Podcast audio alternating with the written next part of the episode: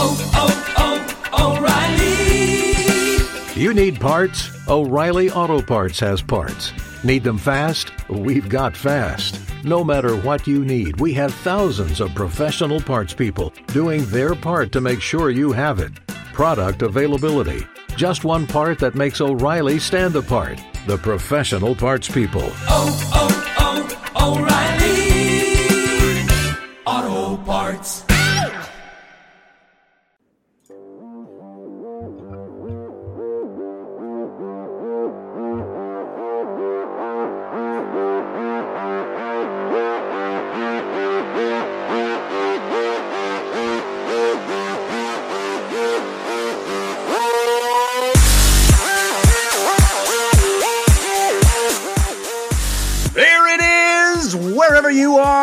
are, whenever you are, and however you happen to be listening, we're so glad you've chosen to tune in to DLC! Especially if you are one of our geeks in sneaks using this podcast to power you through a workout or a run. Fear not, we will be with you in your ear holes for 90 plus minutes of gaming goodness because DLC is your downloadable commentary for the week, delivered the way we love it to be, and that is completely free thanks to our sponsors this week, Brooklinen and Blue Apron. They bring the show to you. DLC, of course, the show all about games and their many forms games played on desktops, laptops, and consoles. Also, games that involve dice, luck, and cardboard. I'm your host, Jeff Cannata, that's spelled with two N's and one T, and I am joined, as always, by my friend slash co-host slash nemesis, the guy who it seems like every week has to join me in sending our condolences for some place in the world, uh, and now that place is uh, a little closer to home, right, Christian Spicer? Hello, Christian. Hello, Jeff. Hello, everybody. Yes, and, um, uh, another senseless act of violence and uh, horrible wildfires. If you're listening to this on uh, an Apple device, you can donate uh, via the, the App Store to help with wildfire recovery and help people in need. It's an easy way to do that. I'm sure you can find other ways as well. And also, on a little more positive note, um, thank you to everybody that voted, regardless of how you voted. Everybody that got up, got out, especially on the East Coast where the weather was bad, stood in line and cast your ballot. Thank you for making your voice heard. Indeed, we got so many emails of people who said it was their first time voting or that they were voting after a long lapse in voting. Uh, I asked people to send emails to that regard and was so delighted to see that. It, it, it heartens me and also heartens me that uh, biggest turnout for a midterm since 1966. That's pretty awesome. So thanks everybody who did that. But yeah, it's been a rough week. Uh, I have to admit, uh, I'm usually really excited to do this show. I am still excited this week, uh, tempered slightly by the fact that I I'm literally been sitting around wondering if I'm going to be evacuated from my home.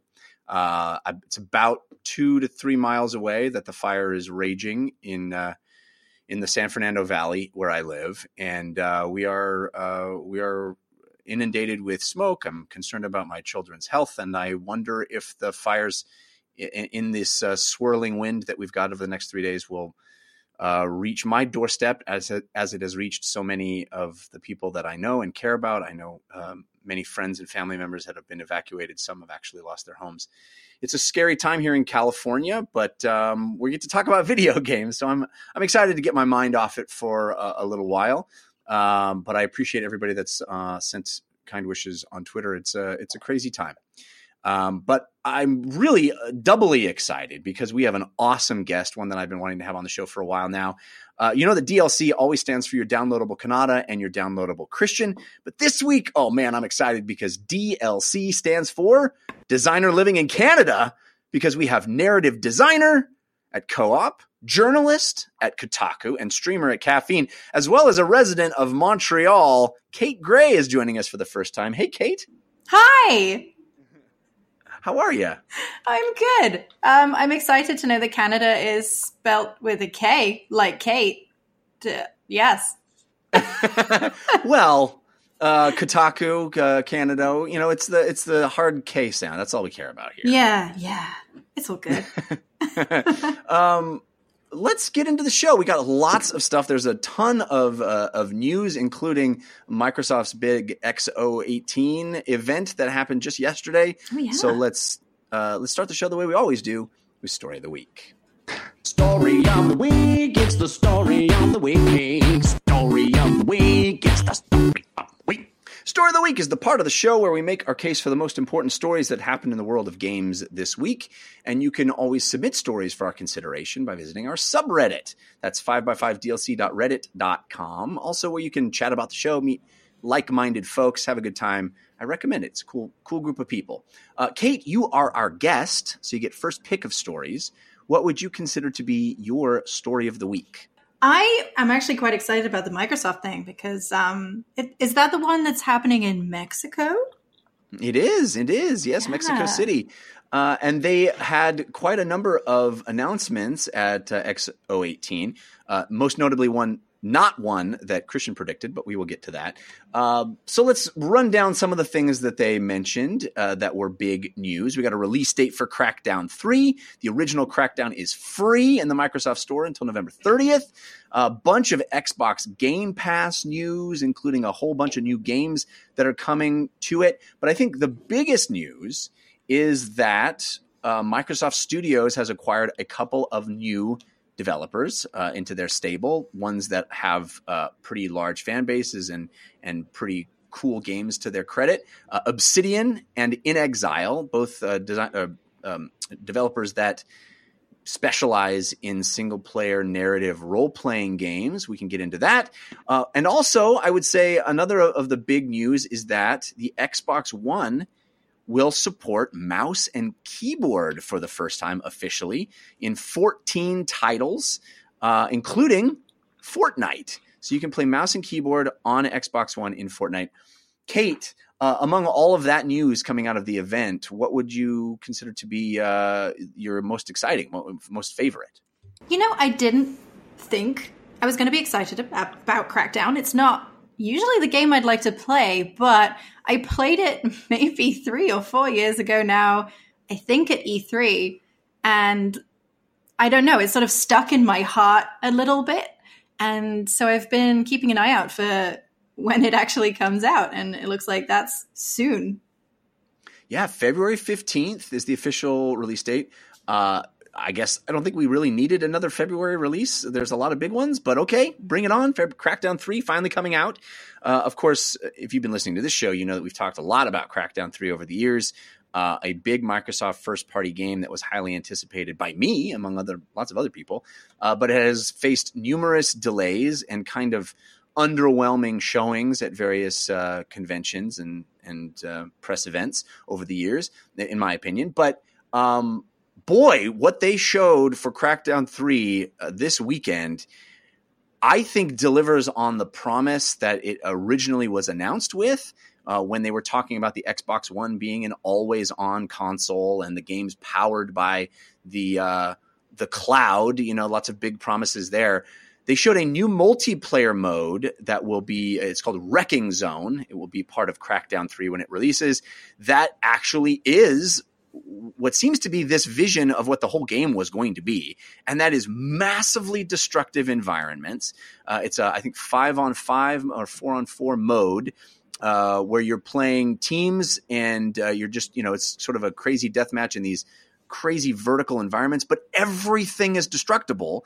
And they use, they leverage the power of the cloud to calculate all the physics for all these insane bits and pieces of buildings and bridges and roads, all being destroyed in real time as you blast at your opponents.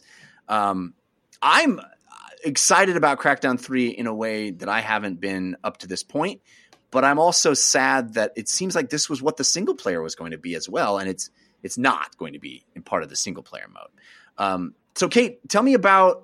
Uh, do you think that this this mode is going to catch on? Is it to? Do you think it's going to light a fire and and kind of um, propel Crackdown Three to more success than it may have would have, uh, you know, otherwise uh, enjoyed? Uh, I was actually surprised when I did first play it at this sort of fan base, I guess. I, I don't know much about Crackdown other than there's lots of explosions. Um, and it seems like they're leaning into that part of it. And, you know, people were into that three, four years ago. So we'll see. I'm not sure. I don't want to make a proclamation in case I'm wrong, but people seem to love explosions. Yeah. Well, we are. we- We've never let uh, being wrong stop us, right, Christian? Because uh, you were wrong about a number of things about this event, which we'll get to. But let me get your your take on Crackdown Three because um, finally coming out, it seems like it's got some excitement behind it. The wow factor is is I think something that you and I both have been looking for from this game as a potential system seller, and finally, I think it's got a wow factor. Did you get a chance to see video of the? I know you've been on vacation this weekend, so maybe you didn't get a chance to see it, but it, it's pretty wow inducing for me. Yeah, no, I think it had a really great showing, and it's it's refreshing to see Crackdown have that showing again because it's been on again, off again, on again, off. Like the first time they showed it, it was very impressive, and then the first hands on I think was fun, and then was it last year's E3 felt a little less fun, and leaning into um, was it Terry Crews is like this is my vehicle or whatever. You know, I was like, oh, okay, but this looks really cool, and I think what it is becoming more of and a lot of Microsoft, this kind of ties into the other things they announced at um, in Mexico City. It, I mean, it, it is not necessarily. It doesn't need to be a system seller anymore, right? It just needs to be a marquee title on Game Pass, and so it keeps people like me uh, subscribing to Game Pass, and it might be the thing that pushes someone else over the edge to try Game Pass. And so when they have these big known titles being added alongside things like um, you know, Grip, which I talked about a little bit last week, which was day one on Game Pass, and then some of these other smaller games that they've announced that are coming out, it makes the service have that perception of value the same way Netflix adding, you know, big name actors early on to its original programming did of like, okay, this is where I'm going to get these indie movies and quirky things or whatever, but I'm also going to get these big name actors and these big name directors doing this thing. And I think this presentation that Crackdown 3 had at Mexico City makes it that. Like if they put the the gameplay video that they released uh, this weekend in a trailer, you know, during football or something like that or basketball, for, and it's like game play it now on Game Pass. That's pretty compelling to just be like click click play. Uh, I think it makes a really great commercial, which is what it needs to be, you know, as much as anything else. Yeah, I mean, you're, so you're saying that Crackdown Three is the House of Cards of, of video games? I mean, I tried not to reference Kevin Spacey just because he, he's Fair become enough. a little more. To- I hopefully that uh, Crackdown Three doesn't have problems five seasons in, but um, but yes, he is a marquee title. It is a marquee title. Yeah. Um, y- yes, I, clearly Microsoft is all in on Game Pass. I mean, they they talked about Game Pass over and over and over.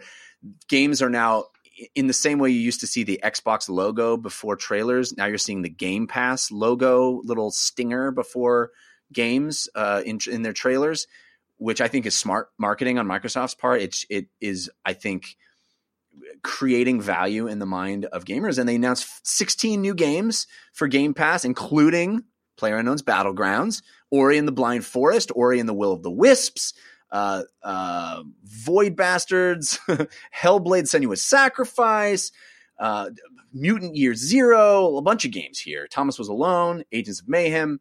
Um, so they're continuing to add more and more games to this service. Uh, Kate, what do you think about Game Pass? Do you think it has the potential to force the hand of, of people like Sony to um, add more value to their subscription services? Do you think this is a sort of an arms race that benefits the consumer?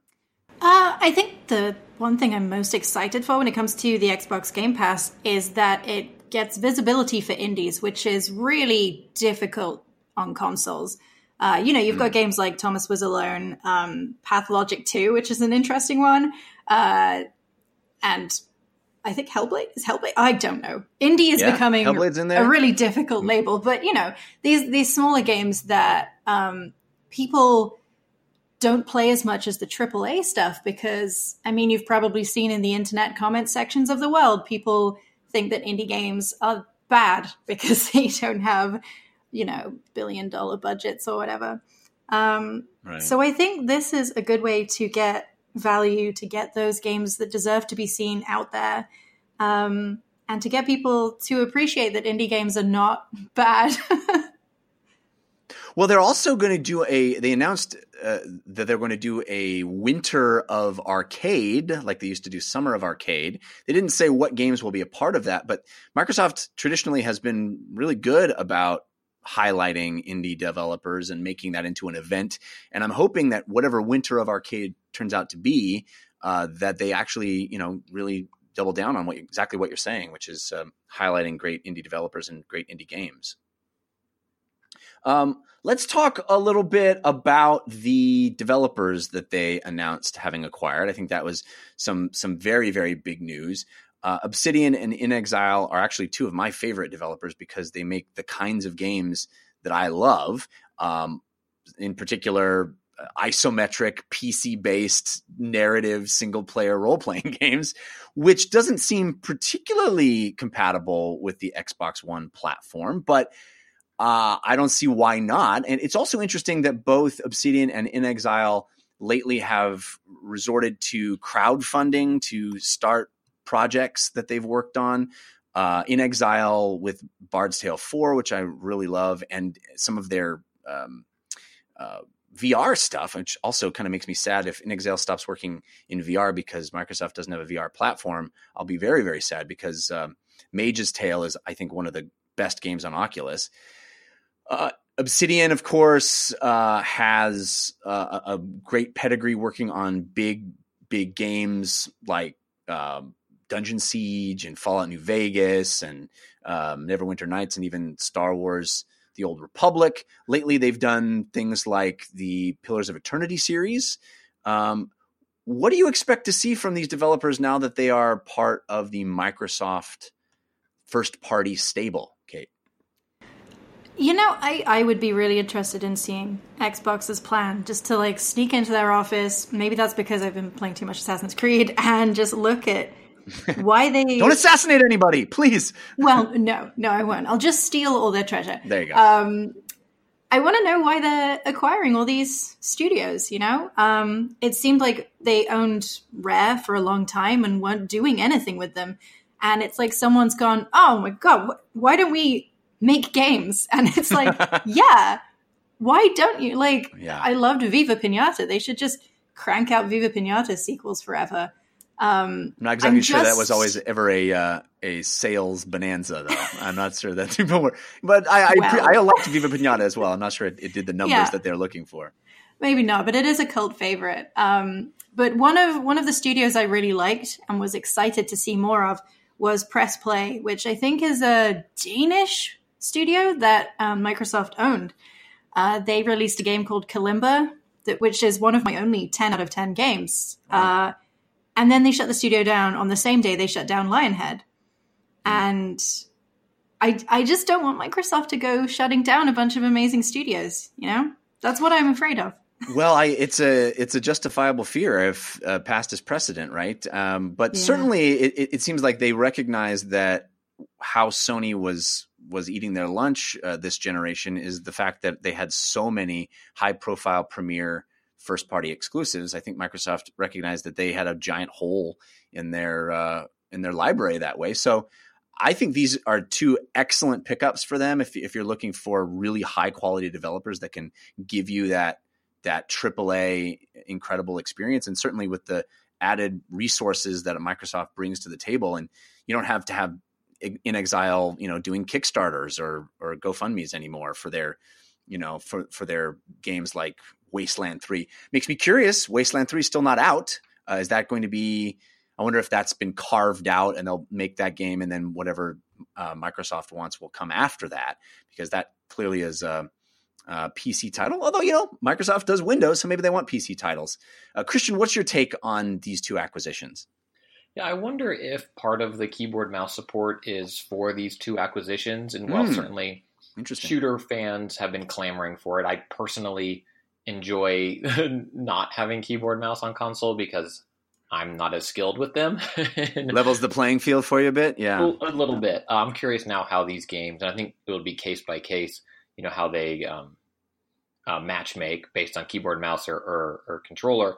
But you know there were rumors, and I think they talked a little bit about it. I only scrubbed through it with like the 90 minute presentation.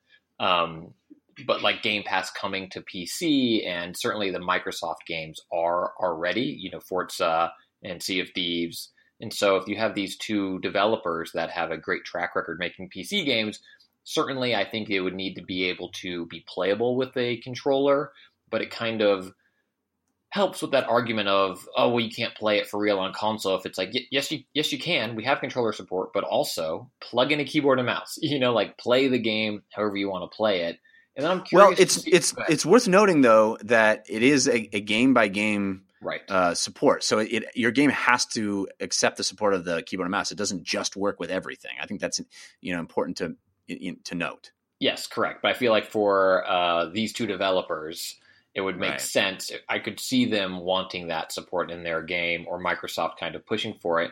But I think the thing that struck me the most about the announcement is whether, like, you know, we are, want to remain, we want them to remain independent, right? Like, they even talked about how there was a track record of um, inXile and Obsidian kind of working together before. And it's like, no, we're not going to try to force them to be one studio um, for us. We want to keep all of these studios independent and working on different projects. And you know, we'll see. Every, they're saying the right things right now, but I think Kate makes great points where it's Microsoft has kind of gone through this feast and famine approach with first party development and studios where they bring a bunch in and they, then they shut a bunch down and now they're bringing a bunch in and, and hopefully it leads to something productive because they, they certainly have a stable of talent now that I- I'm curious when these games start coming out, but um, they seem well poised for, if not five years in the future, you know, hopefully sooner, but at least at least then. Well, I think it, it certainly points to Microsoft uh, seeding this generation and going all in on the next, right? We see a lot of maneuvering on whatever project Scarlett is going to be. And then you have all these acquisitions. And you're right, we're not going to see games from these companies, or these developers uh, in the short term. This is like two, three years away minimum on some of this stuff and, and probably longer. So maybe what you'll see is just a, a really amazing lineup of games uh, with whatever the next Xbox console is called in, in its early early months and year. What do you Um, mean? They announced the next Xbox console at this conference, Jeff. I mean, they talked about it. They detailed it for 30 minutes. I was right. Okay, let's move on. yeah. So yeah, uh, Christian, you thought that they would. Clearly, they did not. Uh, I just want to gloat for just a moment about that. Hey, because- what's that saying? Even an accurate clock is wrong twice. Um, I don't think that's how that goes, but uh, you know, even a perfectly uh, Greenwich time digital clock is wrong twice a day. I think Greenwich, Greenwich. I don't know. Greenwich. Whatever. Yeah, Yeah. even a pronunciation of Greenwich is wrong. Yeah, at least twice a Uh, day from a pro- professor in, in uh, linguistics. Yeah, something like that. couple of other things I want to note from the event. Uh, one of my favorite games for Xbox One, excuse me, for Xbox 360 uh, is Civilization Revolution. Uh, it is, I think, the perfect form of civilization if you're intimidated by civilization. Uh, it, it is one of the very few Xbox games that I have a perfect gamer score on because I did everything in it. I'm I becoming love- increasingly scared of civilization. Is this the one for me then? Mm, Yeah, this is well I- modern. Yeah, if you're actual actual civilization, uh, Civ Rev is an excellent game, and it is coming to Xbox One in an enhanced form. I'm excited about that. Also, major Final Fantasies, all the all the Final Fantasies. Well, not all of them. There's a lot of Final Fantasies, but many of them are coming backwards compatible to Xbox One. Uh, there will be starting next week, uh, 13 and 13.2 and Lightning Returns for Xbox 360 will be backwards compatible. Uh, Final Fantasy 7, 9, 10, X2 or 10.2, and uh, 12 are also all coming to Xbox One sometime in 2019. So uh, we saw Sony talk about that, uh, and now, or excuse me, Nintendo talked about it, right? Nintendo talked about it, and now uh, Microsoft is doing it as well. So, um, Kate, are you a Final Fantasy fan? Oh no, this is going to get me like a lot of angry comments, but Final Fantasy is one of the biggest gaps in my video game knowledge. I am just not a JRPG person, but I, I started uh, nine recently, um, and I want to love it because uh, my housemate loves it so much, so much, so much, and I, I, I'd like to be able to bond with my housemate over a shared love of this one very specific game, but it's Some of those are you have to be have to have been there, you know. Like, like some of them, it's just like at the time it made meant a lot. Like Yeah. seven, I think people play seven now. It's like, well, what is everybody so excited about? Well, because nothing was doing this then. Everything does it now, but uh, you know, it's that kind of thing. Yeah, I mean, I grew up Nintendo, so I I have a lot of gaps in my knowledge. Um, about PlayStation and Xbox games. Um, I, I've caught up on a lot, but yeah, Final Fantasy. It is. It's tough to get into it now because it's like I'm playing The Witcher on the one hand, and then I'm like, Right. oh, everyone's made of like three triangles. Cool. yeah, yeah, it's a bit. Uh, it's it's much more difficult to to step back in time sometimes with certain things, for sure. Um, but anyway, I thought it was a pretty interesting event from Microsoft's perspective. I mean, it wasn't E3 level, but I thought they had some great, great stuff. And I think I'm right there with you, Kate, on Crackdown 3 being the biggest takeaway. I, it really now feels like a much more um, something Microsoft can hang their hat on and be a reason to have an Xbox and a reason to have, quite frankly, Game Pass. I mean, Game Pass is is really a compelling product in so many ways, uh, and they are they recognize that, and I think they're emphasizing and underlining that in every way they can. Christian, what is your story of the week? I, I do think the Microsoft stuff was the biggest stuff, but also from this, um, I think it was first on ResetEra is kind of how it started getting the word out. Uh, but Nintendo Japan posted job listings on their official site, advertising spots on the Legend of Zelda team in Mhm. Kyoto. And so, of course, all the flags went up. Of I, I when I was reading about this, it seemed like there were two two camps that came up. One was oh yeah, they're hiring another Zelda incoming, and the other one was, wait, they're they're just now hiring for the next Zelda. Oh, it's going to be ten years, and it was like this excitement of like, yeah, Zelda. then like, oh, so far away, Zelda. But but yeah, one It's is like- for topography, dungeons, level concept design, and then the other one is a broad. This I think this is the scarier one, a broad level designer responsible for more generalized game content such as enemies, world design, dungeon design planning, which to me is like Zelda 2027, right? Yeah. Like How do we make a game? We need someone to make a game, please. Can you make Yeah. a game for us? Uh, Yeah. But it is it is uh, obvious, right? We knew a, a new Zelda would happen. It's exciting that it seems like there's some progress there. At least, uh, you know, they're hiring up for it. They're revving that team back up. That's exciting. It's been what two years since Breath of the Wild came out, so about time to get uh, cranking on the next one, please. My question, the thing this bring this brings up for me, and I would love to hear you both of your takes on that, is uh, what do we want the next Zelda to be? Because Breath of the Wild, of course, changed the formula so drastically. Do you do that again, Kate? I'm I'm curious. Do you want a Breath of the Wild style experience in a new land with new shrines and new kinds of things? Is that the new template for Zelda? Or do they go back to the more traditional dungeons and acquiring things in a linear way, Zeldas? Or option C, do they try something equally as radical and take Zelda in an entirely new direction yet again? Wh- What would you what would be your preference if you had the magic power to decide? this is assuming I'm not the one they're going to hire. Um, Oh, I hope you are. Uh, I, yeah, I didn't even think of that. No, I can't do any of those things. exclusive. No, We just got a scoop. I don't even speak Japanese. I think that would Yes. be a major roadblock. Um, well, okay, so my, my favorite Zelda, um, slightly unconventional choice is Majora's Mask.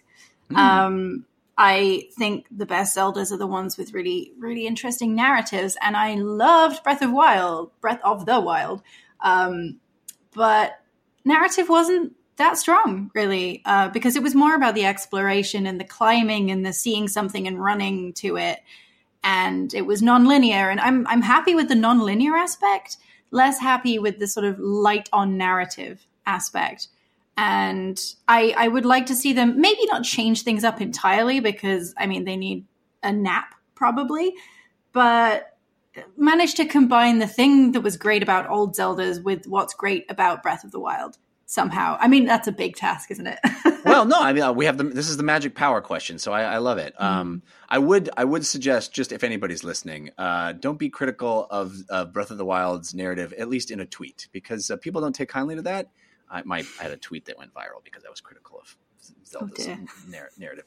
Yeah, I, I don't got think that was the lot of only reason why that it tweet was a big off. part of it. It was a big part of it. Uh, anyway, um, no, I'm. I think that's an excellent uh, suggestion. I I'm more inclined to to want it to go back to old Zelda, but but I know that's very unpopular of me. I think it would be much more difficult for them to sort of re recapture what made Breath of the Wild such a breath of fresh air.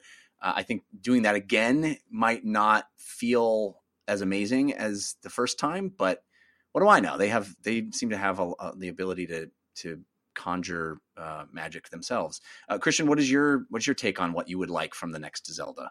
So I'm of two minds. One is give me more of the same, and that would be playing to Kate's, I think, um, favorite of Majora's Mask, right? That was more of the same of Ocarina of Time. They, they took an established template, were able to play with it, add a, a dark narrative to it, and do things that subverted expectations because they were built on the the immediate game prior to that. And I think that's really cool. I think another example of Nintendo doing a great job at that is Mario Galaxy 2, where the first mm. Galaxy was incredible, and then the second one is the definitive version of that, in my opinion. I think people hold the first Galaxy in higher regard because it was the first one that kind of blew people away with these spherical worlds.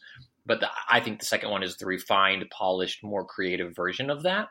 Um, so I think doing something like that with Breath of the Wild would be really interesting and fascinating to see what it could do. It wouldn't feel as revolutionary, but I think it would become the perfected version of that. Um, then the other thing, if they didn't do that, an approach I think would be interesting would be if they could apply.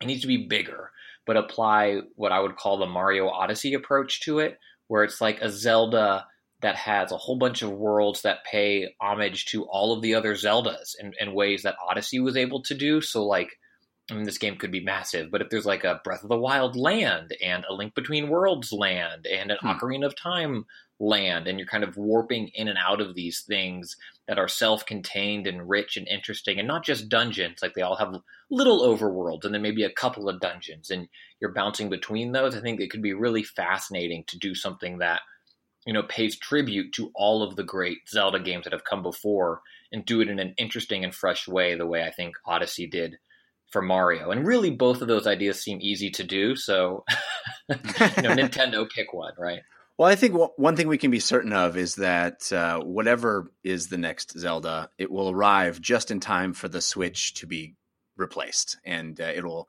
live in this weird limbo between the Switch and the next console, and then it'll come out on the next one like a week before it comes out on Switch, and it'll be awkward for everybody to purchase, and that's that's what Zeldas are for now, evidently.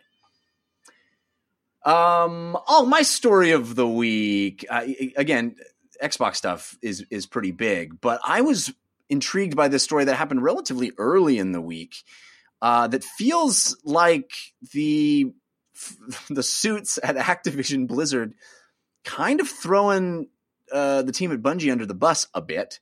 Uh, and in their investor call that happened this week, Activision Blizzard recorded, uh, reported their third quarter fiscal results for 2018 and talked about how great Call of Duty Black Ops 4 is doing. It's outperforming Black Ops 3 and a lot of the previous Call of Duties. It's really, uh, I think, proving to them why spend money on a single player? We don't need to do that. But also, more importantly than that, they said that uh, Destiny 2 Forsaken has underperformed and they are looking for ways to quote re-engage the core fan base and also potentially uh, find other methods of monetization uh, quote new opportunities for monetization which is i think a little scary thing for anybody fans of video games to hear. Um, luke smith came out with a, a tweet in response this week uh, saying that their goal is to create a game that excites fans and that the folks at Bungie want to play, and that's what they're going to continue to do. But boy, it feels like uh, a swipe at that team. Kate, what is your response or reaction to to to this? Um, I I almost wonder if the fact that it's like not doing as well as they expected was because Destiny was such a huge hit, and I think a lot of AAA studios are looking at Fortnite and being like, I want that. And I, I don't know. I, maybe this is this is bad of me to say, but Activision Blizzard has a lot of money. I think they'll be okay. well, that's for sure. Um, that's for sure. It's interesting because if you look at the sort of uh, reactionary layer of the community, they seem to have never been happier about Destiny 2 than with this Forsaken expansion. They seem to have uh, very positive things to say about it. And yet, it maybe isn't doing uh, the numbers that Activision Blizzard would want. Certainly, it's a much more competitive landscape for that kind of game than ever before. Uh, more games are doing what Destiny 2 does than, you know, this perpetual loop of uh, grinder shooters. I mean, even putting out Call of Duty Black Ops 4, I think eats the lunch of your own game in a lot of ways. I would I would imagine a lot of that uh, a lot of that player base is the same, has a lot of overlap between those two games. Uh, Christian, what's your take on on this news? Yeah, it's it, it's interesting, and I'm not sure. You know, investor calls are often dry and just to the point, and maybe it did underperform. And I I do think Activision is looking to you know what is the next Fortnite? What is that next huge monetization thing? And and Black Ops is doing so well for them, and that is following a trend. Um, like you mentioned, it's it's really performing really well. And then at BlizzCon, I don't want to, you know, I'm talking about the controversy, but mobile is huge, right? So Blizzard and they had said that all of their IPs are going to be on mobile, and they have, you know, people internal important at the studio working on, you know, seeing exploring that avenue for all of their major franchises and they're looking for ways where the gaming landscape is changing and what is it going to be to drive revenue for them? And while destiny was this ambitious 10 year cycle game back when destiny 1 was an actor you think even before that when bungie was first acquired by activision or they signed into this partnership you know how much has the gaming landscape changed just from that announcement now to the first uh, dlc pack or large expansion of destiny 2 where you're seeing things that are very different in terms of how things are monetized and you know what Overwatch did and Fortnite and PUBG adding the battle pass kind of loop gameplay loop. Now Call of Duty Black Ops 4 adding it, Rocket League adding it with the Rocket Pass, how much money FIFA is still making with its um, gotcha card packs and things like that.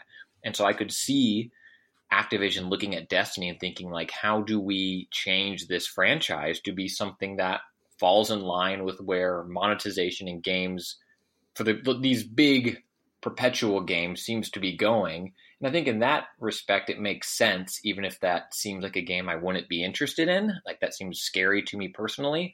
But I think objectively, from a business argument, that that seems to make sense. And whether or not it underperformed, I could see it underperforming as it's this thing that was an expansion and their messaging about how to get it wasn't exactly clear. Like if you bought Forsaken, you'd also still need to have these other two expansions, and to get the whole thing, it was eighty bucks. Well, here's a sixty buck version. Like it wasn't as clean and neat as I think Forsaken King was when it came out, and it, it's you know aside from Black Ops Four maybe taking some of its own players. Just there were a lot of great games that came out when a perceived expansion came out. So, do you want to get an expansion for this game that you've maybe moved on from, or do you want to jump in new at this expansion that's maybe a little cl- unclear about how you jump into it, or do you want to play God of War, Spider Man, Black Ops 4, which is this new thing, Forza, Sea of Thieves, which got a, a huge patch and is in Game Pass. There was so much out there that I, I think it was um, difficult territory for Forsaken to make large waves in, unfortunately.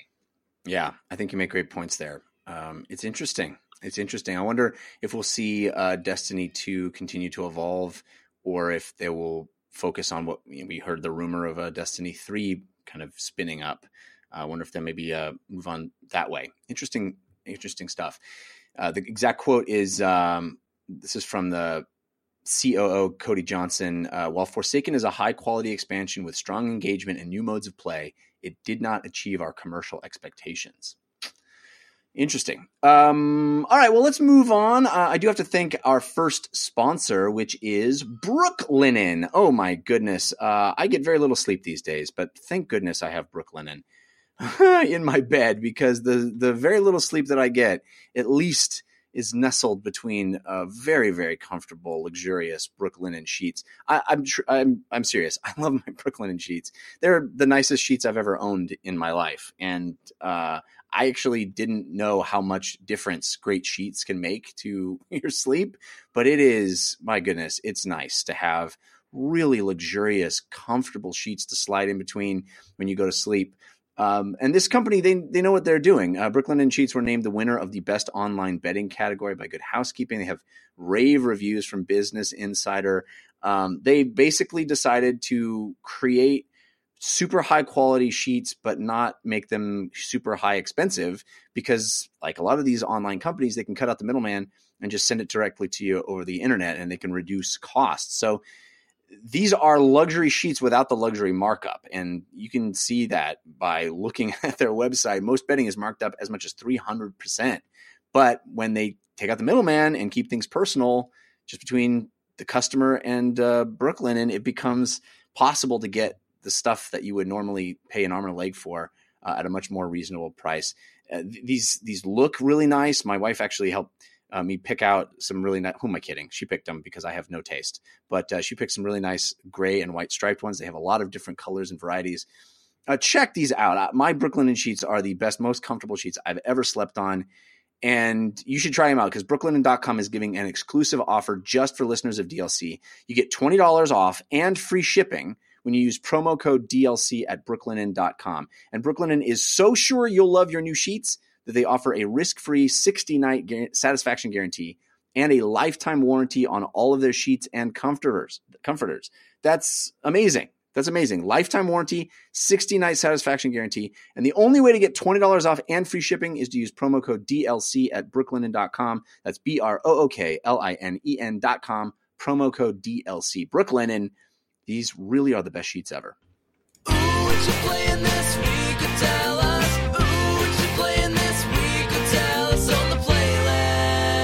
Time to talk about the games we have been playing.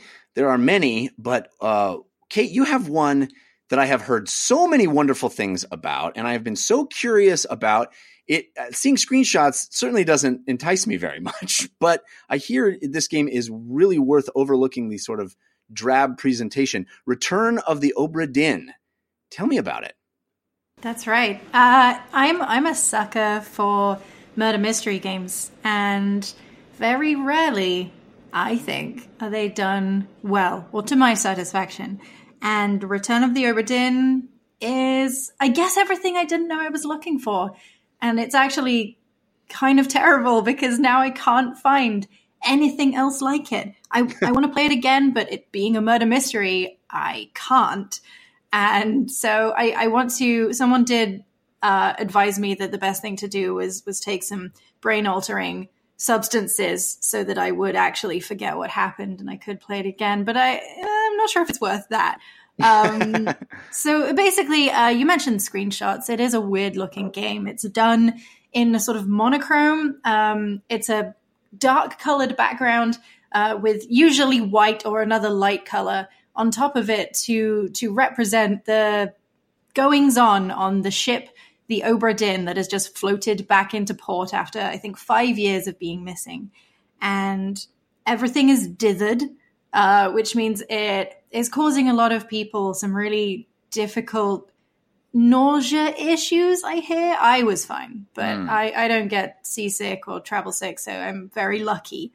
Um, but that is something to maybe watch out for. You can fiddle with the settings, and hopefully that'll fix it. Um, but the ship floats into port five years after disappearing off the coast of Africa, and everyone on board is dead. Uh, so 60 something crew members, passengers, royalty, all dead. And you have to piece together what happened using a magical pocket watch. I played a game with a magical pocket watch this week as well. Um, so what what is it about this game that makes it so special? Is it just the writing? Is it the writing of the mystery, or is there something more? Um, it's it's a combination of so many things. It's it's made by Lucas Pope, who made Papers Please, which is a game when the first time I played it, I played till four a.m. and hmm. that's something I like playing video games for long stretches of time, and I don't usually stay up till four a.m. I was unemployed at the time. Maybe that was a factor. Um, you started playing at 3 a.m. maybe, maybe. um, so it's it's him making it, and the whole two color thing is is one of the methods he uses to kind of lighten the workload on himself. Uh, there's that. There's no animation, or like very, very, very little animation. um, because it's told through sort of still scenes. That's how the Magic Pocket Watch works. Um, and so you're sort of walking around this still scene because you could move, but you're sort of seeing the moment of someone else's death and trying to figure out from clues you can barely see who died, how did they die, who killed them, and also getting clues from what's happening in the background. And uh, it tells you a few things at the start, you know, like how to identify people, how to check things. Um, your fates are valid- validated three fates at a time. So it kind of stops you doing too much guesswork. Um, and then you figure out other things like how to find clues. There's one clue that's based on looking on someone's hand. There's one clue that's based uh, on looking at the like the color of someone's stockings. Uh, hmm. It gets very, very difficult and very, very clever. Uh, and I also want to make a, a mention of the music, uh, which I, I, forget who did. I don't think it was Lucas Pope who did the music, but I could be wrong. I should have checked that. Uh, it's just very good. It's sparse but very tense, and there are these certain sort of musical cues that you just they send shivers down your back. It's just like a little bit of strings, but it's mm. incredible. It's so good. Uh, people keep talking about it as a, as a game of the year contender, and I'm so intrigued. Um, but I, I, I, have to admit, I'm I am superficial and shallow enough to have the visuals be a, a, big turnoff. But you're saying it's worth it's worth that, and and it sounds like you're actually saying that the visuals enhance the experience. I think so because it makes it a little harder to tell what's going on. If you could see things like colors and faces in better fidelity, it wouldn't be so much of a mystery. I think that actually mm. Plays a big role. Um, I would recommend if you are going to play it. I played it. Uh, I played it for a few hours on my own, and then I completed it with my partner, and it was so much better for that because he would notice things that I didn't. It kind of felt like mm. we were hmm. sort of a Sherlock and Watson team, except we were both Sherlock. Um, and it was, I don't want to be like, it made our relationship stronger, but like, what if it did? I mean, that's amazing. I love that. I, have definitely had that experience before. You know, you love sitting around where one person's just in control, but everybody is participating. I think that's that sounds like a fantastic way to play this game. Exactly. Yes, I think someday I want to make a list of single player games that are secretly two or more player games because that one's definitely one of them. It would make a good party game with the right people, even. Yeah. We used to we used to do that in college all the time. We'd play Resident Evil or even Zelda like that, where if you were in control of the game, it meant really very little as far as uh, deciding what to do next. Everybody would chime in, and it would be this this communal experience. That's one of my favorite way to play anything, really. Yeah, I mean, I've played Love is in a Dangerous Space Time a few times, and mm. uh, I guess I, I, got the same feeling from Return of the Obra Dinn, where it's kind of like everybody's working together for the same purpose, and that's quite nice. Yeah, wow, it sounds like a really, really interesting game. Um, let's talk a little bit about Assassin's Creed Odyssey because you said you've been pouring hours into that game. So have I. I uh, made a conscious decision to abandon um, Red Dead 2 and just go back to AC Odyssey because I loved it so much. And I was like, I just, I miss, I just want to play that game. Um, you are loving it, I take it? Yes, it is satisfying. It's the equivalent of video game pizza. You know, it's not. it's not like the best sushi you're going to have in your life, but it's a very satisfying uh, sort of meal that you can right. you can sit down and have anytime um, and you can. It's sort of a. It. it. feels sort of like a, uh, a, a an all you can eat buffet. There's a lot of it, and it's frequently good.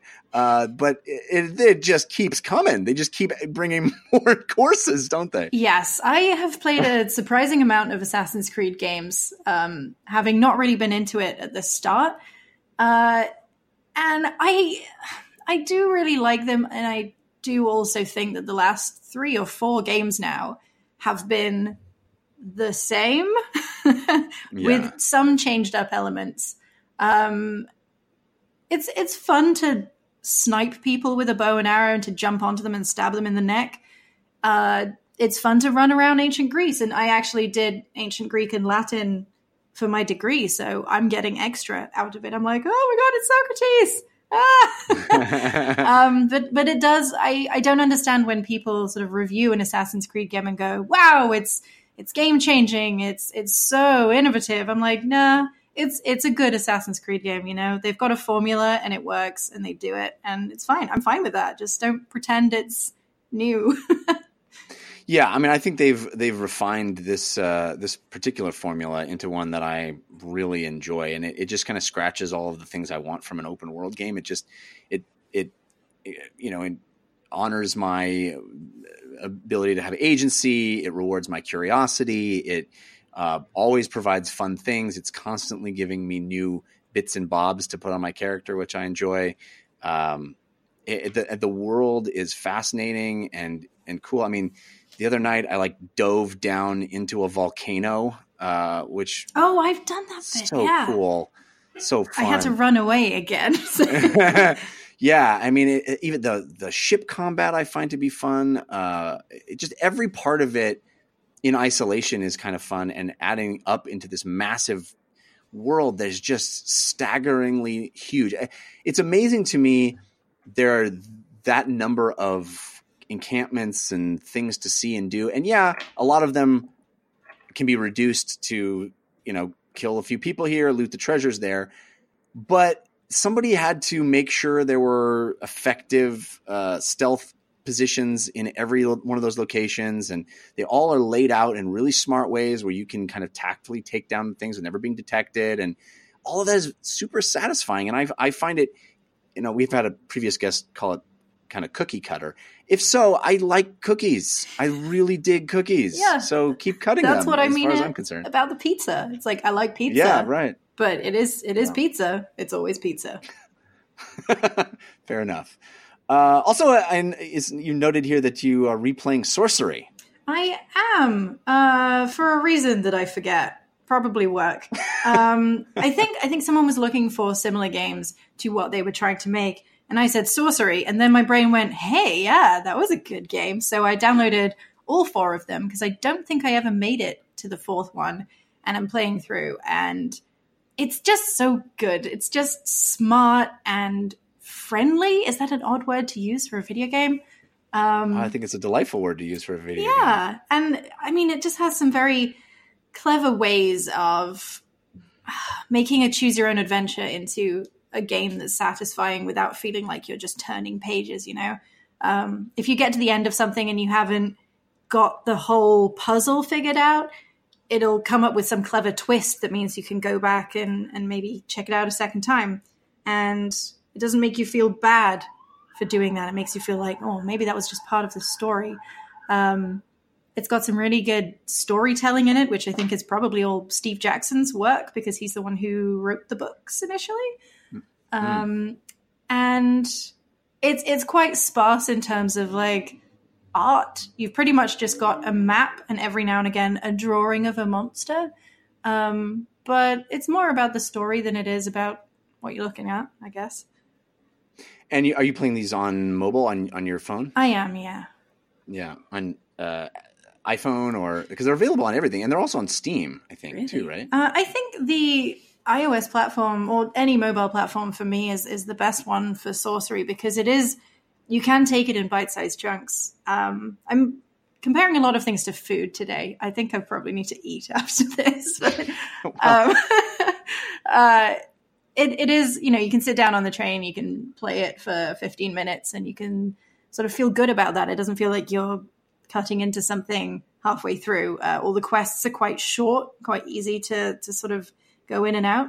Uh, so yeah, I don't know if I'd play it on Steam. Uh, again, that's sorcery, uh, which we I think have been mispronouncing because it has an exclamation point at the end, so it should be sorcery, something along those lines. Uh, and uh, yeah, there's four of them at this point. Uh, Christian, what about you? What's on your playlist? Yeah, I've been playing a lot of um, dark forest chocolate cake with fresh cream and um, a Well, you are in raspberry Vegas, drizzle. right? yeah, with like a mint leaf that you brush aside, Mm-hmm. and the presentation is just exquisite. And um, so I am in Vegas, and I brought my Switch, and I have plenty of games I can't be playing on my Switch. I can still be trying to beat Mega Man 11, which uh, Dr. Wily's uh, castle is the worst. I hate it until I beat it. Then I will love it and be like, this is the game of the year. Uh, but right now I hate it. Um, but I keep going back to Diablo 3, a game that I have played the vanilla version of six years ago. And uh, to keep the, the food metaphors rolling, it, it is comfort food. It plays so well on Switch. It is so easily pick up and playable. It runs great in handheld mode. I'm playing as a necromancer, which I hadn't played before because the character wasn't available in the vanilla version, and um, I'm just wrecking shop with her. Like, you know, is it the sharpest 4K version? No, but do I have like a 10 skeleton army plus two other sorcerers that I spawn, taking down 15 other demons on screen, and then I erupt their corpses to take out more demons that spawn? Yeah, and is it running pretty dang smoothly? Yes. Is it a six year old game? Y- yeah, sure. But it plays so well on Switch in that the the way that they do their little you know dopamine bursts of you getting what feels like meaningful loot is paced so perfectly. Again, I, I mean, I'm sure I'm preaching to the choir to everyone that's played it, but in the event that you haven't or you haven't played it in a while, um, I know Jeff, you've been playing it, but I think Diablo 3 on Switch is such a great, such a great fit for like traveling, just playing on the couch, uh, playing at work for 10 minute break instead of, you know, flipping through Us Weekly or whatever. I find it scratches all of those itches when I just want to sit down and do something. Nine times out of 10 this past week, it's been Diablo. Yeah, the, what, what that game does so well is makes you feel OP all the time. Every every new thing you're able to do, it's like they're letting me do this now. I can do that. That just I- feels I like the skeletons following me. Yeah. Nothing can stop me. yeah. I just they the game must be broken because I should not be able to do this. And then of course you know you continue to ramp up the challenge, and then you get the new crazy thing. You're like, whoa! I can now they explode. I can do that now. Uh, it's uh, it's a it's really wonderful game design from that perspective of of just making you feel like you're always overpowered. And um, and yeah, you know, we we talk about uh, the Xbox One getting mouse and keyboard. This feels like one of those rare games that began its life as a click click click game, but man, does it feel really good not click click clicking all the time to play Diablo. I mean, maybe that's maybe that's blasphemous. Um, I certainly have clicked my way through lots of Diablo games, but having that direct control over the character and moving around and having dive rolls and stuff. I know anybody that's played them on PlayStation 4 or Xbox because Diablo 3 has been available for those for a long time understands, but you're right, taking it on the go, having it with you all the time, it's pretty it's pretty cool. Um do I wish it it had some new content? Yes, I do. other than I guess, you know, Ganondorf's armor that doesn't really count to me as new content. But uh, I yeah, I wish it had a, a new expansion or a new something. It would be fun, but it's a pretty great game that I've dumped many many hours into. And if it was if it was on anything other than Switch, I kind of wouldn't bother because I Right. wouldn't take the time to play it when I could be playing something else. But because Switch can be with me when I can't be playing other things, I will. So they got me again. I'll extend your blasphemy and take it the farthest. You can direct all feedback to um, Jeff is wrong at gmail.com for any of this. Um, yeah, that doesn't exist, by the way. I- I DLC think- feedback at gmail.com. Yeah, I'll take it. I'll take it on the chin. I'll, you can, I'll see it. Uh, I'll take it. I, I think this is the best version of this game. This is this game's most realized, purified version. Is it the sharpest? No. Does it have the best control?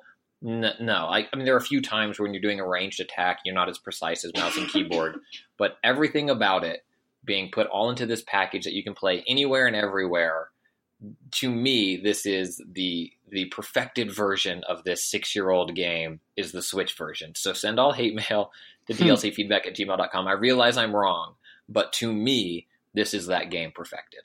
Well, speaking of mail and Diablo, uh, I should mention that we got a lot of feedback about our discussion about Diablo Immortal last week, and I really appreciate uh, the comments. Everybody was really thoughtful and interesting, and even people that vehemently dis- disagreed with me, and there were many that uh, that had problems with my characterization of the of the backlash. Uh, I appreciated the uh, the thoughtful commentary and the explanation people said Uh, they they laid out why they were upset about it. A lot of people did agree with me, which I appreciated as well. So thanks f- for all of the feedback. You can always send emails to dlcfeedback at gmail.com. We appreciate them. Uh, so so thanks for for being an awesome community that can have a uh, a grown up discussion about things. It means a lot. Uh, all right, let's move on. Uh, uh, most of what I played this week uh, lives in the VR category, so we'll move on to that. I do want to thank our second sponsor, which is Blue Apron. Talk about something that is convenient, something that makes your life better, something that's the best version of something, the best version of cooking for me. Whew, Blue Apron. I'm not joking. I uh, it has changed my life. It has changed my life. Um, what Blue Apron does is they send you farm fresh ingredients and step by step recipes right to your door in a box once a week. Uh, these recipes, I think, are restaurant quality. They are so good, but I make them myself and it has changed my life. I have become somebody that enjoys cooking. I look forward to it. I get excited when the new Blue Apron comes. I load up the app on my phone and I pick out the recipes for the next few weeks coming up. I get so excited about that because you can choose from a bunch, uh, from a, a bunch of different recipes that, that they offer. Uh, they have all kinds of different food options. They have, you know, they have vegetarian recipes. It's it is delightful when they arrive. It's delightful when I can cook for my family. I feel like I'm able to provide for my wife and kids, uh, do something useful, and know that they're eating really well, delicious food prepared by me. I know exactly what's going into it. We're eating better. Portions are, are more reasonable. And this isn't something you need to invest tons of time in. Some of the meals cook in as little as 20 minutes. They give you exactly the portion that you need of the ingredients so you don't have a bunch of waste at the end. So you feel better about that. You're not wasting a bunch of food either. You don't have to worry about figuring out what to buy. You don't have to worry about going to the grocery store as often. It's it's improved my life immeasurably and I love it. It's delicious. We just had last night I cooked a, a shrimp meal. I should have brought the card. Usually I bring the card in and read it, but um it, it was so good. Everything they have. And if you want to check out this week's menu and get your first three meals free, we're going to hook you up. BlueApron.com slash DLC. Check out the menu. Just see if it looks good. I'm telling you, I eat much more variety, much better stuff because Blue Apron is in my life. That's blueapron.com slash DLC to get your first three meals free. Why, why not? Check it out. Try it. See if you like it. Blue Apron, a better way to cook. Virtual reality. VR. Virtual reality. Just VR. Well, I have a lot of VR to talk about. I'm very excited, but having Kate here, I'm even more excited because you've actually worked on a game that was released on the PlayStation VR platform, uh, GNOG, right? I should say I, I didn't work on that. Uh, Oh, you didn't. I, oh, I'm sorry. I work at the company who worked on that, but I, I joined afterwards. I mean, they've been working on it behind me, like literally next to me, where I sit in the office. So uh, maybe, maybe they'll thank me in the credits Well, for snacks. I guess. I apologize for my assumption there, but uh, no, it's all right. It's all right. uh, GNOG is a really, I think, uh, clever and delightful uh, VR experience. It's certainly one you can play out of VR if you so choose as well. But I've only played it exclusively in VR. Uh, it's a little puzzle game where you have this kind of mystery box and you can rotate it all these different directions and you're fiddling with knobs and levers to open contraptions and containers and find things inside other things. It's really great. Uh, I was going to give you a bunch of kudos because uh, I thought you were, you know, uh, but I still like the game. yeah, I mean, fun fact before I joined Ko-Op, and actually before I moved to Montreal, I reviewed GNOG on mobile and I gave it five out of five. And that is not why they hired me. That, that sounds very like dodgy, but um, no, just a coincidence. Uh, I did really like the game. And so when I came here and they were like, work with us, I was like, like, actually, seriously? You want me to? Okay, sure. And now I'm there messing up all their games. are I mean I'm, I don't know if you're able to tell me anything, but are are they still working on VR as a platform? Is that something that's part of the the company's goals? Uh, I think all of our projects are secret right now, Mm. but um, I, I, I want to say stay tuned, but then I feel like I'm making promises that I Hmm. shouldn't. Well, I'll stay, Stay tuned, tuned. anyway. Yeah, fair enough. Uh, you also wrote down here a, a creepy sex game. Yeah, Uh, I'm very curious. I'm very curious. we don't have to talk about it if it's if it's too much for this family friendly podcast. Well, Um, we can talk about it or not. It's it's up to you. But I feel you know I'm Yeah. I'm curious what what this is. Um, okay, so it is a game called VR Kanojo. Um, people who know my work might know that I, I write about sexy games for Kotaku.com, and this was one of them. Um, I don't have a VR headset, so embarrassingly, I played this at a friend's house. Mm. And uh, it's sort of a, a virtual girlfriend game. Um, and she sort of uh, she makes you do things like she drops a pencil and you pick it up and she's like help me Oh, with my like, homework just like real girlfriends, always dropping pencils. Yep, yep. And then you know you you can dress her up and or dress her down. Uh, there's all sorts of options, and This sounds terrible. uh, it's. I mean, it's It isn't. It isn't. Um, it's not. It's not terrible. It's very well made. Um, VR sexy stuff has a long way to go because obviously the player can't move, and that's not very sexy. Um, but it's it's interesting. It is very interesting. Uh, one of the weird things is is physics. I'm sure you can imagine. I'm not going to detail it, but I'm sure you can imagine how physics might be weird in a game about a virtual girlfriend who sometimes takes her clothes off. Um, Fair. uh, but it, it is also it is a Japanese game, so it uh, it is censored, um, which is interesting for a game that is about Yeah. taking your, your clothes off. Sometimes it's um, I'd say it's worth checking out because, as I've mentioned a few times, it's well made, Okay. and if you're into that kind of thing, then it might be the game for you. uh, what is the title again?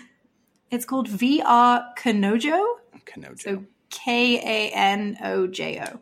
Yeah. Fair enough. Okay. Yeah. Um, I finished Astrobot's rescue mission this week, and I think it is absolutely sublime. I love that game with my whole heart.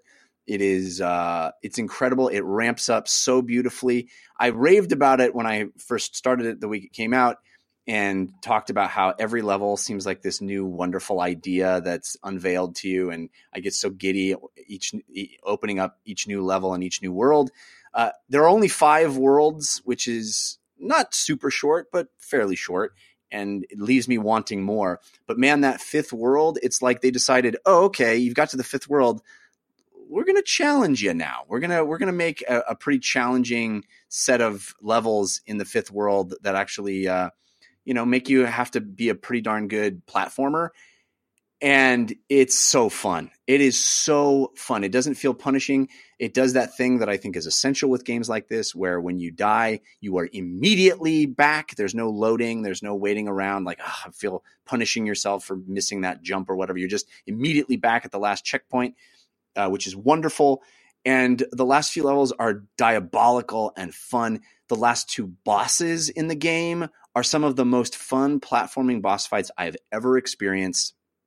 It's there's one the second to last boss is basically Jaws, and you you defeat him the way you defeat you know they defeated Jaws in the movie, uh, but done with a cartoony you know uh, panache that this game uh, brings to the table.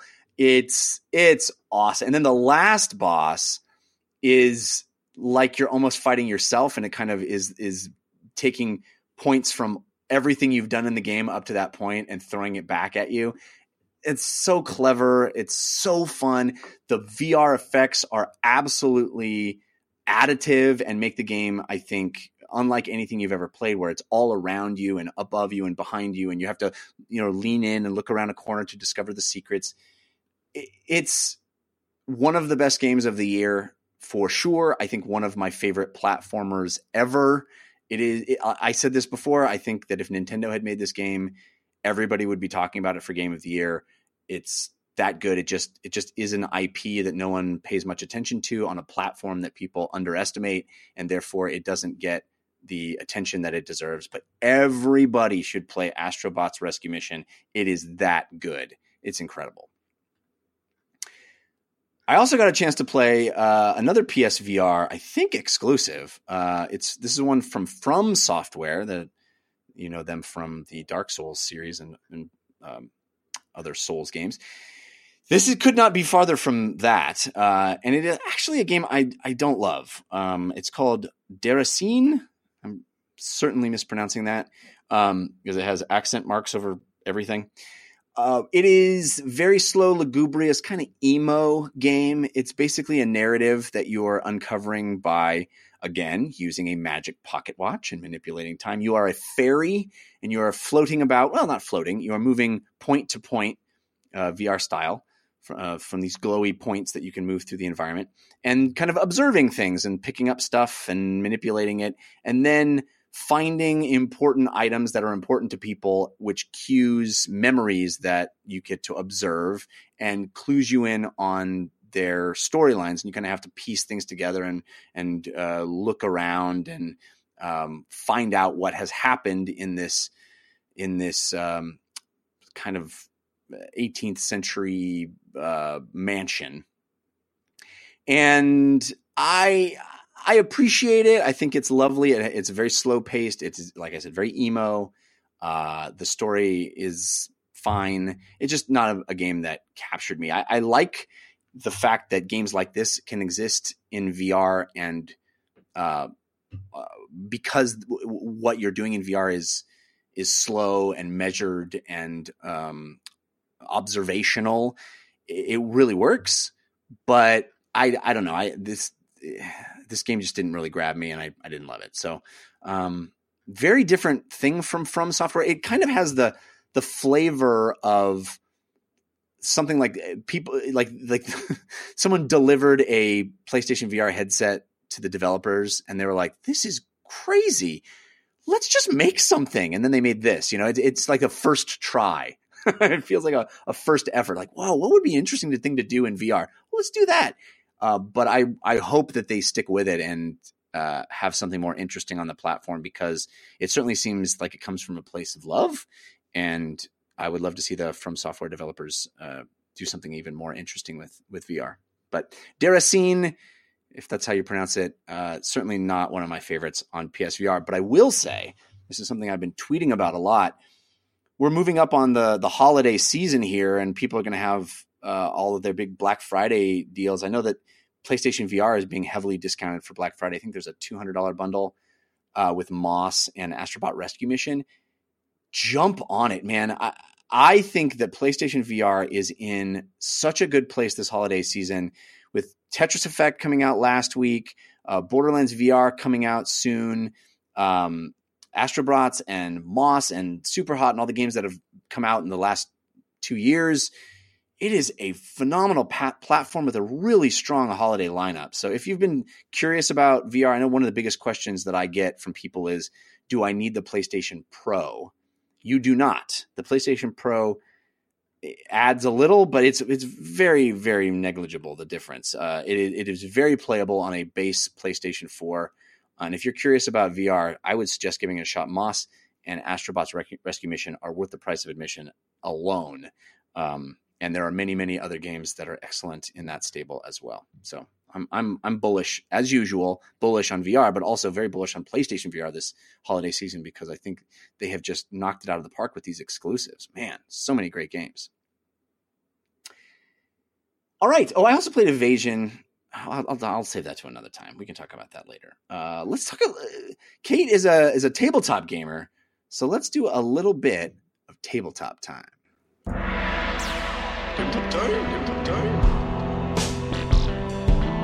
Right now, right now.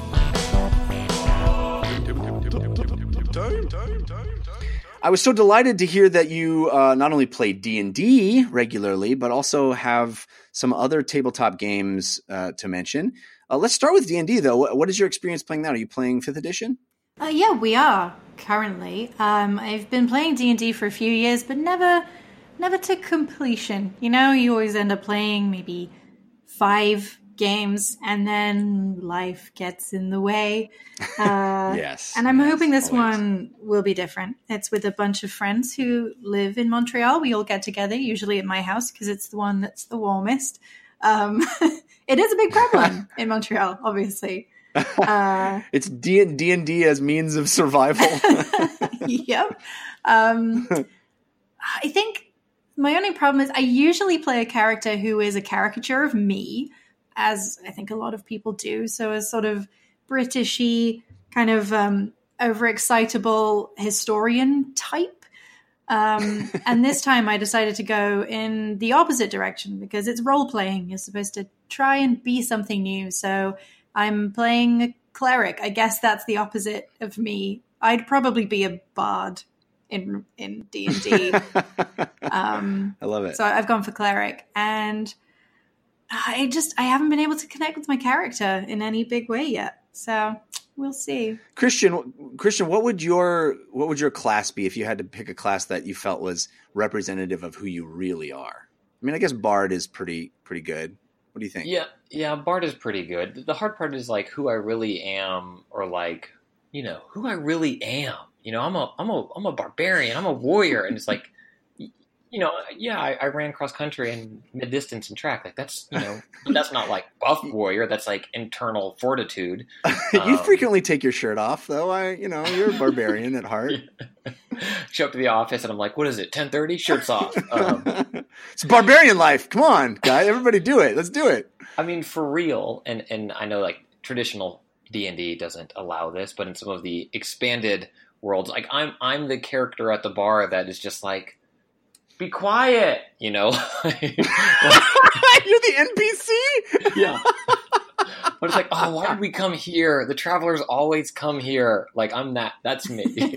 That's hilarious. I'm maybe a good quest giver, where it's like, you know, something happened and I'm trying to rat out what's happening in the dungeon. You know what I mean? Like I'm the narc. Yeah. I'm I'm never the hero in these games. Your adventurers enter the tavern. There's a quiet stranger in the corner playing a handheld video game system in the dark. What's he doing? Um, uh, yeah, I, I think. I mean, I, this sounds maybe self-aggrandizing more than I intend it to be, but I have always gravitated toward paladin uh, because uh, maybe I'm a little self-righteous.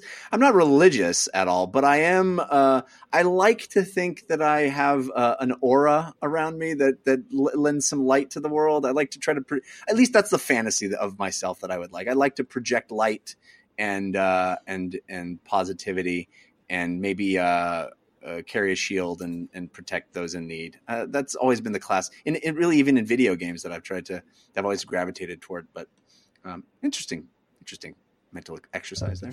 I mean, I think your character would be like, um, you know, like the the guy recounting what happened after the afterward, right? Like, um, you, you'd be telling the story. You'd, you'd be the lead-in of what happened. Like, there was a law in the ground of great heroes and warriors, and then other people go and do it. Well, that's the problem. We're all three of us are bards. Right, that's yeah, the problem. exactly. It's a of it's a party of bards. It's uh, very us- very. None of us could take damage. We're all all our loots constantly get broken. It's not good. Or maybe maybe you could be like the chef, you know, like uh, Chef. a big Italian family, cooking things up, you know, Yeah. keeping everybody fortified. I'd come in and, you know, we'd find a turkey in a garbage can that we'd get to eat as we entered the dungeon. I ca- I cast Blue Apron on the group. uh, yeah, it. I like that. Uh, uh, all right, Kate. What else you got? You got uh, you did a um a um one of the escape rooms in a box. I noticed. I did. Now, I've never done an escape room in real life, which is a bit of a shame because it's one of my favorite genres of game, video game. Um, so I got the chance to play a card game. I invited my friend over. He he's also our DM, so I know that he enjoys the board games. And he brought a small selection of the ones that would fit in his bag, which included this um, Fate of London game. And I lived in London for three years. I'd love to know what the fate of London is. Uh, turns out Yeah, the, no the fate of London is getting a bomb threat, but specifically, the bomb makes everyone forget things. And it wasn't really. Hmm. I mean, I think the plot is that they wanted to make politicians and the Queen forget everything so they could steal something. It, it wasn't a particularly uh, smart plot, let's say, but um, the puzzles were quite good. Uh, maybe anyone familiar with puzzles and escape the room games will know that sometimes you'll you'll look at the solution and you'll be like, "No, that's not a solution. That's a that's not a puzzle. That's a riddle. You're trying to catch me out here." You know, it's like, "Oh, how do you open this thing?" And it's got all these bolts and chains around it, and it turns out that it's like set it on fire or something. oh, right. yeah. So, you know, there are a couple of moments of that, but otherwise it was very good. So uh, this is uh, one of the Deckscape games. There are a number of these these um, lines, these these lines of uh, escape the rooms. There's like exit and escape the room, and this one's Deckscape. Uh, I have not played any of the Deckscape ones, but it is, I think, the leanest as far as uh, footprint uh, of any of these games. And, and, then you kind of were mentioning that about you know your friend having it in his bag. It really is just a deck of cards, uh, and it's like you know it says don't look at any of these cards, just do them in order. Um, and so in that sense, I think it's pretty cool because you can really bring it anywhere, and then you're playing this cool uh, puzzle game. But you you thought you were a little underwhelmed by the puzzles themselves. Yeah, and also because of the play the cards in order thing, you can only play it once. Like I, I Yeah. know the Well, yeah. solutions now. I don't know what we're supposed to do about that. Well, no, th- I mean all of these kinds of things are, are basically disposable. They're they're one time play experiences, but there's enough of them that you can keep doing them over and over. You know, there's there's a bunch, but yeah, that's true. You're you're you better have a team that wants to play it because once you're halfway through and they're like, "Eh, we quit," you're like, "No, I can't, I'll never be able to do this again." Yeah. yeah. But I, I've I've enjoyed uh, the the process. It's kind of fun. You know, some of these actual escape rooms are, are pretty uh, expensive, and you know, you get twenty bucks for a deck of cards that you know you can all play. Is, is uh, gives a similar experience. It's pretty cool. Um, but you also played Codenames, which is a game I love. Uh, Codenames Duet is a, a relatively new spin on that. Um, tell me about your experience with Codenames.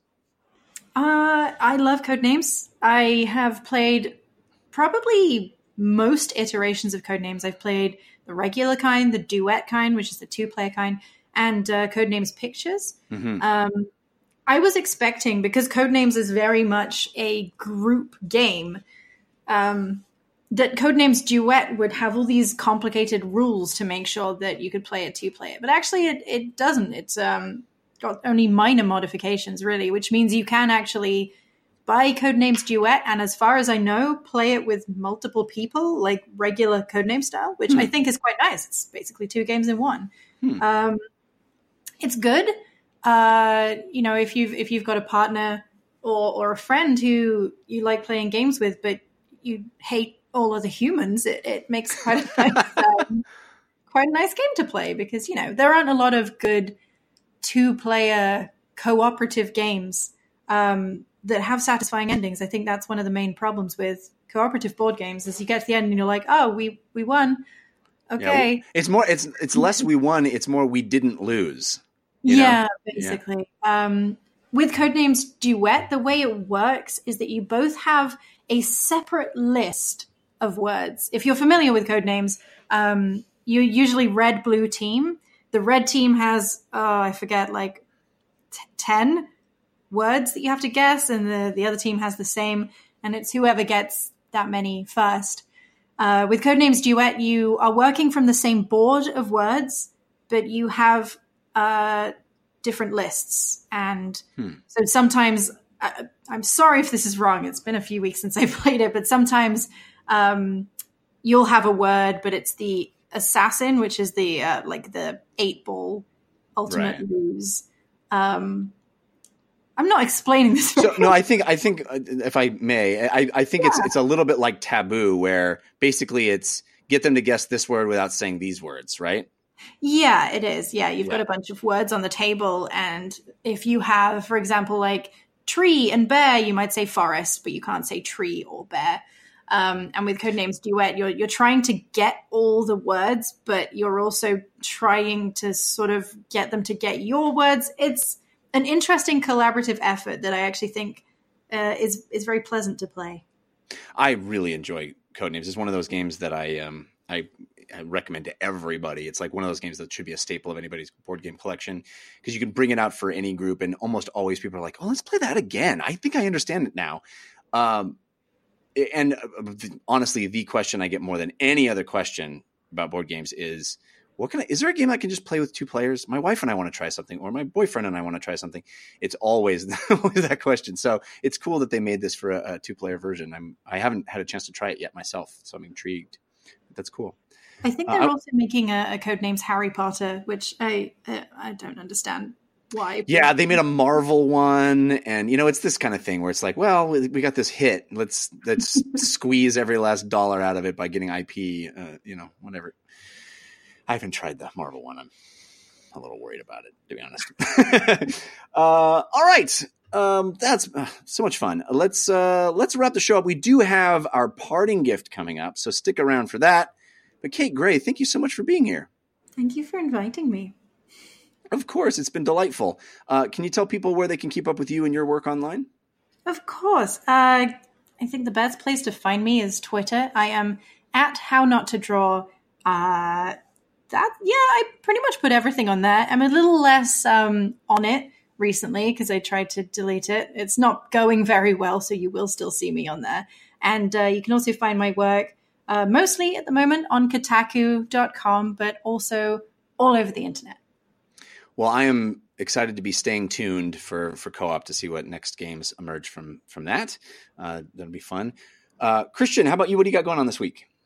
Yeah, Twitter's the best way to get in touch. It is at Spicer. Um, yeah, that's probably pretty good. Instagram Christian underscore Spicer. You can see the one bad picture I took of uh, when I was at Blink in Vegas because you know I'm living life, not photo- not uh, taking photos of it.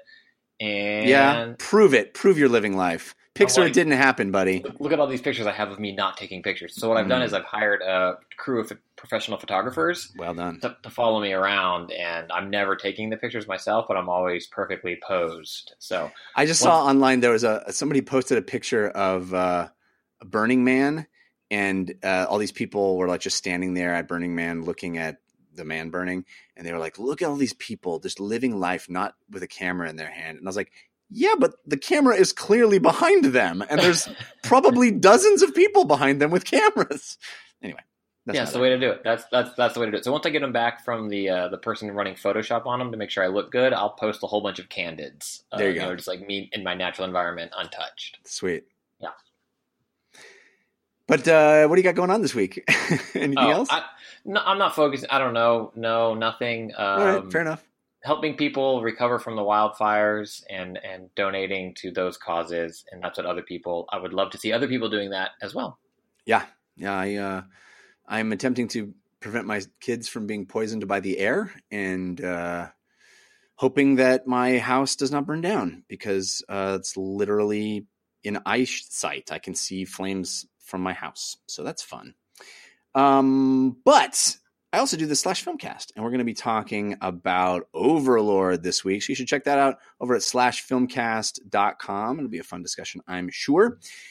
You can also follow me on Twitter. I'm at Jeff Cannata, which is spelled with two N's and one T. And if you have any comments about this show, want to talk to us, or suggest anything, or maybe even review a game yourself, we do have listener reviews. If there's a game we're not talking about enough and you'd like to send us a brief review, send it to dlcfeedback at gmail.com. Uh, we love getting your feedback there.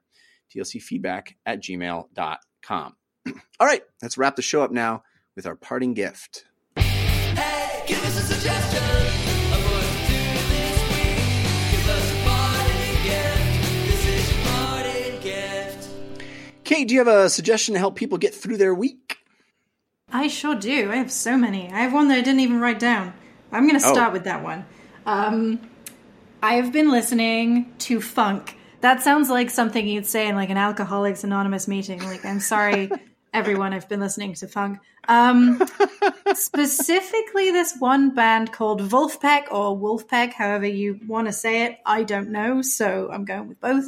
Um, they are a very lovely band who sort of get together and jam and make these lovely funky songs that are very summery, um, very cheerful. Uh, I'm making it sound terrible because no one likes music that's just cheerful, but trust me, it perks your spirits up. It's great. I that sounds amazing. It's it's Wolfpack spelled the way it normally would. With a V Oh, and a, V, U. right. So like Okay. Wolf Wolfpack. Pack. Got it. I am. I'm looking that up immediately. I love funk. My Prince is my favorite artist of all time. I love. I love funk, and uh, I can use some positivity right now. So yes, I'm Yeah. into it. It's, What else it's you got? light funk. Yeah, it's good. Okay, so I've also been reading books. Uh, Mm. I've just discovered these things called books. They're amazing. Uh, I don't know if anyone's heard of them. Mm. Um, Uh, Big fan myself. I Love him. I mostly listen to audiobooks currently because reading books, who has time for that? Making yourself look at things for hours. Um, but I have just finished a book called Circe, uh, Mm. which is named after and about Circe, the witch who turns men into pigs. And it's a sort of feminist retelling of her myth that I found really interesting, both as a woman and as someone who studied classical literature and civilization uh, at university. Um, I really like feminist retellings of history, probably for obvious reasons, um, where it sort of recenters the, the woman as the main character. Um, it's very good. It's very interesting. I liked it a lot. So read that. Circe is it is it spelled like I mean I imagine if you Google it you'll come up with lots of Game of Thrones references. Are- are- it, yes, it is spelled slightly differently to that. Thank goodness. Uh, so it's C I R C E, Circe. gotcha.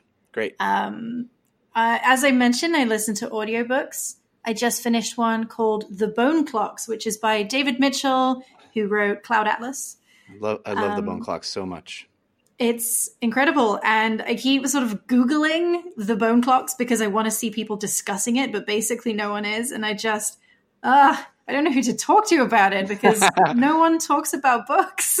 It's so um, good and it's so it's amazing. The last chapter is so it feels so possible and frightening. yeah, and it, was a little depressing. Yeah. this was this week I was listening to it. So, you know, uh, maybe a bit much right now. Um, but the rest Right. of the book is is much more sort of buoyant ish. Um, I, I won't say too much about it because I went in knowing nothing about it, and I think that made it better, perhaps. Yeah, Um, it's phenomenal. He's an amazing writer and he is. I think Bone Clocks might be my favorite of his books. It's Oh, it's outstanding. I loved it. Yeah. I'm going to read more of David Mitchell now because Yeah, I amazing. liked it.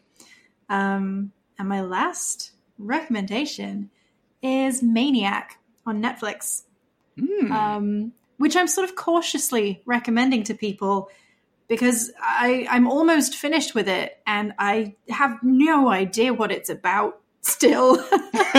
um, it's sort of like it's attempting to tie up threads in a way that I'm like, uh, okay, sure. I don't know what that is or what that means, but okay. It's just, it's a very visually interesting program. Um, and it's got Emma Stone playing a non comedy character. And I think, oh, who's the other one? I forget. Jonah Hill. Yes, that's him. He's that guy that looks like most of the other guys. Um, also playing a non comedic character, which I think is quite interesting. And the set design, it's this sort of futuristic 70s Japanese technology influenced thing that's like it's like looking at a Star Trek set from from Mhm. back when it looked like that. Uh, everything's sort of brown and orange and chunky. Um, it's amazing. Definitely worth seeing. I couldn't get through the first episode, but I think it's Mm. because uh, I was I put it on and I was too tired, and I was like, my brain can't handle this right now. It's it's very dense, and like you said, you're not really sure what's going on at any given time. But I'm, yeah, I'm it's glad you're digging also it. it's slow. The first couple of episodes, nothing happens, and you're like, why should I care? Um, I think they could have shortened the intro quite a lot to get into the meat of it, which is the interesting visual stuff that happens. Yeah. cool. It's Maniac on Netflix, The Bone Clocks by David Mitchell, and Circe, uh, which I don't. Uh, I'm not sure who the author was. That did you mention that? I don't know. Uh, it's Madeline Miller. Madeline Miller. Yeah. Uh, Christian, how about you? You got a you got a parting gift? Yeah, two quickies. One's light, one is a little heavier. Uh, X Men Red, which I believe it wraps up, uh, just wrapped up or wrapping up soon. I'm behind, but it's a phenomenal uh, X Men comic book, Jean Grey led team that started, I think, March of this year and is coming to a close soon. At least this arc is coming to a close soon. Uh, I believe the first three, maybe the first four, are on Marvel Unlimited. If you have that, you can find some trades of some of the early issues. X Men Red is really, really enjoy uh, enjoyable. It's a fun X Men book, and it kind of doing what X Men does so well, and it's you know shine a mirror on our world as told through um, what the X Men are enduring. And the is other that, one is is that in the in the lineage of Spider-Man Blue and Daredevil Yellow and Hulk Gray and all those like is that is that next in that line? You know, I don't think so, but I don't know. I've only read Daredevil Yellow of those. Um, I think this is canon, and I think it's just kind of called that because Jean Grey is leading it. But I, I'm Hmm. 100% ignorant as to that fact. I don't know. Okay, fair enough. And the other one is I'm starting this book. Uh, it, it messing my headspace, but I like it. Winners Take All: The Elite Charade of Changing the World. It's written by a New York Times author, and it's just kind of the uh, an ex. I think he no longer writes for the Times, but it's just kind of rethinking the idea of uh, economics and uh, society built in a way that it is built and, and type of thinking that might be possible or, or may need to be possible to change things in a large scale way. And I'm not necessarily agreeing with everything, but I think it's interesting to read things that challenge the status quo. And, and this book is certainly doing that. It's Winners Take All, the elite charade of changing the world. Um, I will butcher the author's name if I say it, and I apologize for doing that. But it is um, Anad Giriondis, Gary Harandis, um, something like that. Winners take all, the elite charade of changing the world, and uh, it's uh, it's complicated. Yeah, I know you were you had thought so highly of it. You were going around offering to buy it for people just so they would read it. I I'm very intrigued It's- by it. It's like the bone clocks. I need to talk about it with somebody. Be Yeah, like, exactly. can we do this? Can society do this? I don't. I need to. I need to. I need to have intellectual. I need to go to a parlor, right, and sit around and and talk. Yes, yes. So say we all. Uh, we got a listener suggested parting gift. This was sent to DLC feedback at gmail.com. This was sent to us by uh, Damian Dolan. He says, back up your data. He said, this is more of a PSA than a real parting gift, but after watching the California wildfires burn, cities flood, and whole states get flattened by storms in 2018, I feel this should be a staple of your to do list. Cloud backup software has come a long way and it's very affordable. Not going to recommend one, but they all do the basically the same thing, and there are a lot of choices. If you suffer one of these disasters, the last thing you need to be worried about is if your hard drive with all your kids' photos will be salvaged. Uh, he says, "Stay safe, Jeff, and everyone in harm's way. Remember, things can be replaced; people can't." Good advice. Good advice. I don't know why it is that we all put off backing up our data, but uh, do it. Do it. I I could take this to heart myself. I'm very good about photos. I always back those up uh, with redundancy, but uh, other things you know we we don't don't let don't let your data go away because even a natural even if you don't have a natural disaster chances are you're going to have a tiny disaster when a hard drive crashes or something bad happens so good advice good advice uh, my parting gift is uh, another series this is on, on netflix as well as a bbc series i guess uh, this is great to have you here kate I don't, I don't know if you were familiar with it but i guess it was a massive hit in uh, in the uk it's called bodyguard and it stars the guy who played Robb Stark. And uh, it is just six episodes, but my wife and I, I think, watched them in two days. It's riveting. It's awesome that it's a show that starts at eleven and then like goes up from there. It is so good. It's uh, sort of political intrigue and terrorism. It's it's what I wish Twenty Four was. Uh, so much better than that show, in my opinion, and um, just just great great watch. Uh, Bodyguard is on Netflix now. You can watch it. Were you familiar with this one, Kate? Did you know about it? I'm really bad at BBC drama. There's so many I've missed. So I, I've not heard of that one before, no. I guess it was this this huge hit in uh, Oh. I don't know a year or so ago. I don't know. Anyway, Oh, okay. uh, I've I've thoroughly enjoyed it and heartily recommend it. All right, that's going to do it for this episode of DLC. Thanks again to Kate Grey and Christian Spicer for hanging out with me. Thanks to all the folks in our chat room for hanging out with us as well live. We appreciate it. Uh, we had a bit of a funky recording time this week. Appreciate you guys hanging out and being there with us. Uh, thanks to our musical contributors, Patrick L., Sean Madigan, and Zero Star for making those cool bumpers.